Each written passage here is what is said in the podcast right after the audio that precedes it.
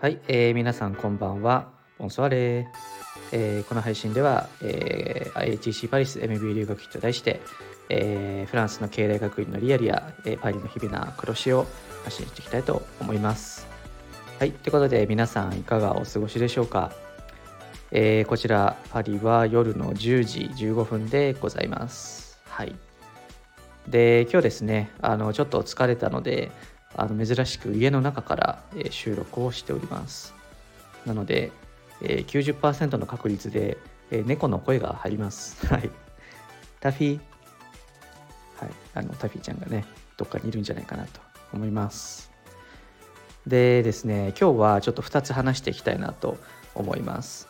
えー、1つ目に海外 MBA.com について。で2つ目に MBA 壮行会についてですねでまあこの2つはですねあの海外 MBA 受験をするとあの確実に通る道なんですけれどもすごいこうユニークな文化なんですね。この海外 MBA だからこそ知り得る機会ということでこの2つをお話ししていきたいなと思います。なんで今日はねあのリアルタイムの話というか、まあ、受験期時代渡航する前の話を少ししていきたいなと思います。でまず海外 MBA.com なんですけれどもこちら2015年に立ち上がった団体で、まあ、8年目になりますでなんとこの海外 MBA.com、えー、と漢字が毎年入れ替わるんですね漢字が毎年入れ替わりながらこの海外 MBA に行く人ないしは目指したい人向けにあらゆるサポートをしていくような団体になっております。まあ、具体的には、えーと、海外 MBA.com が運営している合格体験記ですね。要は受験でどういうあの理由で受験をしたかとかあと各種スコアですね。例えば英語のスコア IELTS や TOEFL あと普通のこの、えっと、GMAT のスコアですね GMAT のスコアや、えっと、GRE のスコア、まあ、こういったその受験勉強をどうするかみたいなものをみんなどんぐらいだろう5000字から1万字ぐらい書くんですね、うん、自分も8センチぐらい書いた気がする。うんまあ、この海外 MBA.com の合格体験記というのは非常に有名なものになっています。で、2つ目に合格者交流会ですね。あのまあ、MBA の、えっと、合格者で同じタイミングで渡航する人をコミュニティ化するというものです。まあ、要はイベントですね。うん、で、3つ目に、えっと、留活交流会と呼ばれるですね、海外 MBA を目指したい受験生とえっと、実際に合格した直後のあの人をつなげるような、えー、イベントになっております。まあ、こういったものを通じてですねあの、まあ、日本からあの海外 MBA に行く留学する人たちを後押ししようというような団体でございます。で自分はその海外 MBA.com の2023の漢字をやっておりました。で自分の代の漢字は、えっと、10人ぐらい12人ぐらいか、うん、になっておりまして、まあ、例えば、えっとまあ、コロンビア、ケンブリッジ、え、シンガポールの NUS、え、スペインの IE、ロンドンの LBS、あとアメリカのミシガン、あとスペインの ESA、でフランスのアシュセみたいな、まあ、他にもあのいたと思うんですけれども、まあ、本当にそのアメリカヨーロッパアジア、えー、それぞれ、えー、分け隔てなくですね、えー、と有志によって構成されたあの10人ぐらいの幹事チームでした。はい、で、まあ、その幹事チームの中でですね先ほどお話しした合格体験記を主にあの載せていくような担当であったり合格者交流会を企画運営する担当。留活交流会の受験生向けイベントを企画す運営するチーム。みたいな感じで、まあ、いくつかのセクションに分かれていました。まあ、って言ってもねあのミーティングが結構みんなあの分け隔てなく出たりしますし、まあ、最終的には結構オフラインであったりするんですけれども。で、まあ、自分はですねこの受験生向けのイベントの企画運営をメインでやらせていただきました。でまあ企画運営なので普通にじゃあ今年のイベントどうする？みたいな感じだったりあと自分はそのデザインを担当していました。はい。まあ、ちょっとねあの会社の人が聞いたらあれなんですけど普通にですねあのキャンバであのポスター作ったりですねあの当日の司会進行資料を作ったり、まあ、あのキーノートのあのマスタースライドを作ったりですね。あとパネルディスカッションのあのモデレーターとか、まあ、その設計ですね、そういったものをやっていました。で、まあ、この海外 MBA.com の幹事するとですねもう横のつながりが本当にこうできるんですね。うん、本当にやってよかったやってよかったなと今でも思ってるんですけれどもやっぱりまず幹事チームと深くつながれることはすごい嬉しくてですね、まあ、今回その全然みんな有志なんですよなので別に何もお金出ないんですけど、まあ、半年ぐらいかな、えー、各種で打ち合わせを重ねてきてまあ、結構週によっても毎週のようにあの打ち合わせもしていました。で結構ねコミュニケーション量多いんですよ。あのまあ対面でもオンライン Zoom でもあと Slack でもコミュニケーション多かったんですけども。でまあその感じだけであの飲み会したりあの LINE グループがあったりしたりするんですけれども。あのまあこの幹事チームが主体となって、えっと、その年の合格者交流会とかのイベントのコンセプトを作っていくんですね。で、まあ、今までこの3年ぐらいかなやっぱりコロナがあったので結構ねオンラインイベントが多かったんですよ。でそれが、まあ、今年去年からかなぐらいからあの実際にオフラインに切り替わっていくという感じでした。で実際今年もですね、えっと、合格者交流会があのオフラインで、えー、実施されましてまあエアビーかなで場所を借り貸し切ってで全部で80人100人ちょ忘れちゃったんですけど、まあ、それぐらい人が集まりました。日本から海外 MBA にこんな行くんだみたいな感じだったんですけれどももう普通にそのハーバードとか、まあ、MIT とか、まあ、そういったトップスクールの方々が本当にたくさん集まってですねあのー、一番多かったのが LBS かな？あ嘘コロンビアか。ニューヨークのコロンビアとあとロンドンビジネススクール。この2つが圧倒的に人が多かったかなと思います。で次いでケンブリッジと亜種生が多かったかな、うん。まあ、そんな肌感なんですけれども、まあ、それがこう80人とか100人とかね一堂に返すわけなんですよ。で、まあ、やっぱりその MBA というくくりだけでその年でですね今年の留学生だけでそんなにいるんだなというところであったり、まあ、あと逆にねその日本を代表して、まあ、そういった学校に行って、ま、やっぱりそこでその見られるその自分たちがね見られるイコールほぼ日本の印象に直結してしまうので、うん、やっぱりその日本人としての強み弱みを自覚しながらその文化を伝えていく、まあ、ないしはそのビジネスシーンを伝えていく、うんまあ、そういったところがあの一つ大きな責任としてはあるのかなと思います。でやっぱりねこのイベントを運営しながら、まあ、パネルセッションでねあのいろんな人もお世話になりましたけれども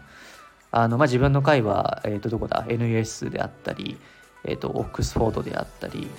あとはミシガンロスであったりですね、まあ、ここもやっぱりアジアヨーロッパアメリカという形であのセッションをやらせてもらったんですけども、まあ、この世界各地でねその一緒に同じタイミングで旅立つ同期がいてで今でもその SNS でですねあのあみんな学校始まってきたなとかあみんな渡航してきたなみたいな、まあ、そういったものが見れるプラットフォームというかうん、コミュニティは非常にいいなと思っております。で、この海外 MBA.com、あの、まあ、Facebook グループがあるんですけれども、まあ、大体そこで、あの、幹事の引き継ぎというところが、あの、毎年ですね、代々行われていくシステムですので、まあ、もしね、あの、受験者の方聞いてて、えっと、まあ、合格後ではあるんですけれども、あの、関心のある方いたらご連絡をください。はい。ということで、えっと、1つ目にこの海外 MBA.com というような独特な文化でした。で2つ目に、えっと、海外 MBA の壮行会文化について触れていきたいと思います。でこの壮行会もですね、えっと、MBA プログラム独特の文化でしてでこれ海外 MBA 限定なんですね。で渡航前に、えっと、20社ぐらいの日本の企業日本じゃないか、まあ、日本企業外資企業両方ですね20社ぐらいがこれから海外 MBA に行く人限定で、まあ、クローズドな招待者のイベントを開催するという文化です。で、これもいつからか分かんないんですけど、かなり前からかな、やってる文化だと思います。で、その20社、例えばどういうところがあるかというと、マッキンゼ、BCG、ベイン、ゴールドマン・サックス、ジョンソンジョンソンみたいな形で、その卒業後にリーダーシップポジションとしてこう MBA 採用している企業、まあ、こういったところが非常に多いです。はい。で、まあ、その20社ぐらいがね、2ヶ月ぐらいかな。だいたい渡航する前の6月、7月あたりがめちゃくちゃ多くて、まあ、早くて5月から始まるんですけれども、で、まあ、実際自分行ったのは5個ぐらいかな。えマッキンゼ BCG ベインあと産業革新機構 INCJ ですねあと、えっと、グロービスキャピタルパートナーズみたいなところです。はい、なんでね、この GCP が、このいわゆる、まあ、VC、うん、スタートアップ界隈ですごい特殊なんですけれども、まあ、他にもそのシリコンバレーと日本に拠点があるの DNX ベンチャーズですね。まあ、そういったところもあの海外 MBA 生向けのあの壮行会をやっておりました。で、まあ、この壮行会もね、あの大体あの8割方オフラインで開催されます。で、まあ、ホテルの一室であったり、あの六本木のアカデミーヒルズ、あのなんでしょう、イベントスペースですね。であったり、あと各社のオフィス、まあ、BCG とかね、オフィスでしたね。で、あとレストラン貸し切りのパターンとかもありました。うん、で、まあ、普通にこうね、お酒とかご飯とかが振り、ま、振る舞われるんですけれども、まあ、参加者側はね、あのスーツ着て大体まあ50人から80人ぐらいかな。うんまあ、イベントの会によって違うんですけど、まあ、一番多くて100人ぐらいの会もあったかなという感じです。でまあカジュアルなイベントではあるものの、うんまあ、やっぱりそのある程度ピシッとした格好で行くっていうのもまあそれも一つのねなんか文化になっているみたいで、まあ、大体スーツ着てる人が6割ぐらいかなみたいなそんな感じです。で大体その23時間ぐらいのイベントで、まあ、よくあるのが、まあ、ついてお酒とかご飯振り回れてで各社のプレゼンでパネルセッションで懇親会で懇親会も1時間以上あるのかな？っていうのがデフォルトでした。はい、なんであのみんなでねあのどこの倉庫会行くみたいな。私アマゾン行くみたいな。あやべ俺アマゾンの日仕事かぶったいけねえみたいな。まあそんな感じでした。はい。で面白いのがまあそういったね壮行会本当に1週間に23社あるんで大体ねその MBA 同期とまた顔合わせるんですよ、うん、あまたいたみたいな。でその懇親会もあるので、まあ、もちろんね先輩社員とかあの普通にエグゼクティブクラスの方結構来るので話しますけど、まあ、普通にその横のつながりというところも増えていくというような感じです。でまあそういった壮行会文化ありますがこの情報はやっぱりね合格後にあのまあ、海外 MBA.com のコミュニティであったりその海外留学者限定のなんかコミュニティがいくつか存在しててそこでなんか勝手に流れてくるんですね。あと MBA 海外や Twitter が意外と一部ではね流行っておりまして最近自分はあんま更新してないですけどやっぱりその界隈が存在するんですよ。スタートアップ界隈みたいになるじゃないですか。その海外 MBA 受験生界隈っていうのがあるんですよね。うん。で大体そのネットワーキングというかその何？こうどうやってこう、えー、と連絡先交換していくかっていうとやっぱり LinkedIn なんですね。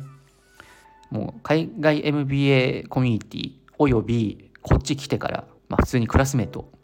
はもう確実に100% LinkedIn です。やっぱり何かしらつながろうって言ったら絶対に LinkedIn 出してくるしでグローバルで何かしたい人はもう本当にデフォルトのツールなのでまあ、日本におけるね、ツイッターとかフェイスブック、まあ、たまにビジネスシーンで使うこともあるじゃないですか。うん。まあ、よりこうね、大企業のエスタブリッシュメントの会社だと、まあ、そういったところしないかもしれませんけれども、うん、やっぱりその、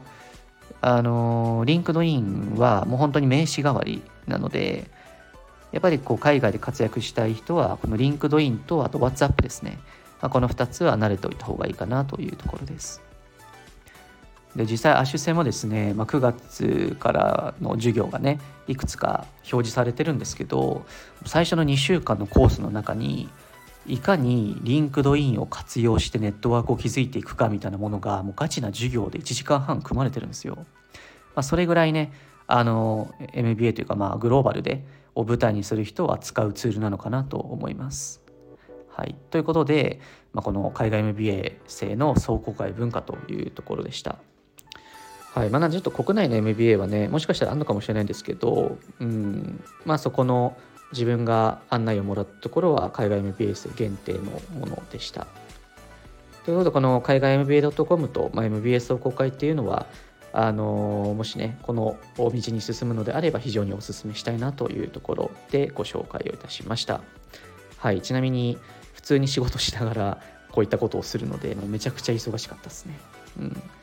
まあ、とはいえあの有志で、えー、今も世界各地で活躍している同級生を見ていると自分も負けてらんないなということなのであのもしねこれたまたま聞いてくれているその海外 MBA コミュニティの人いたら一緒にこれから頑張りましょうというところでたまには連絡ください。はいということで今日はそんな文化の紹介でした。ではではまた会いましょう。バイバイ。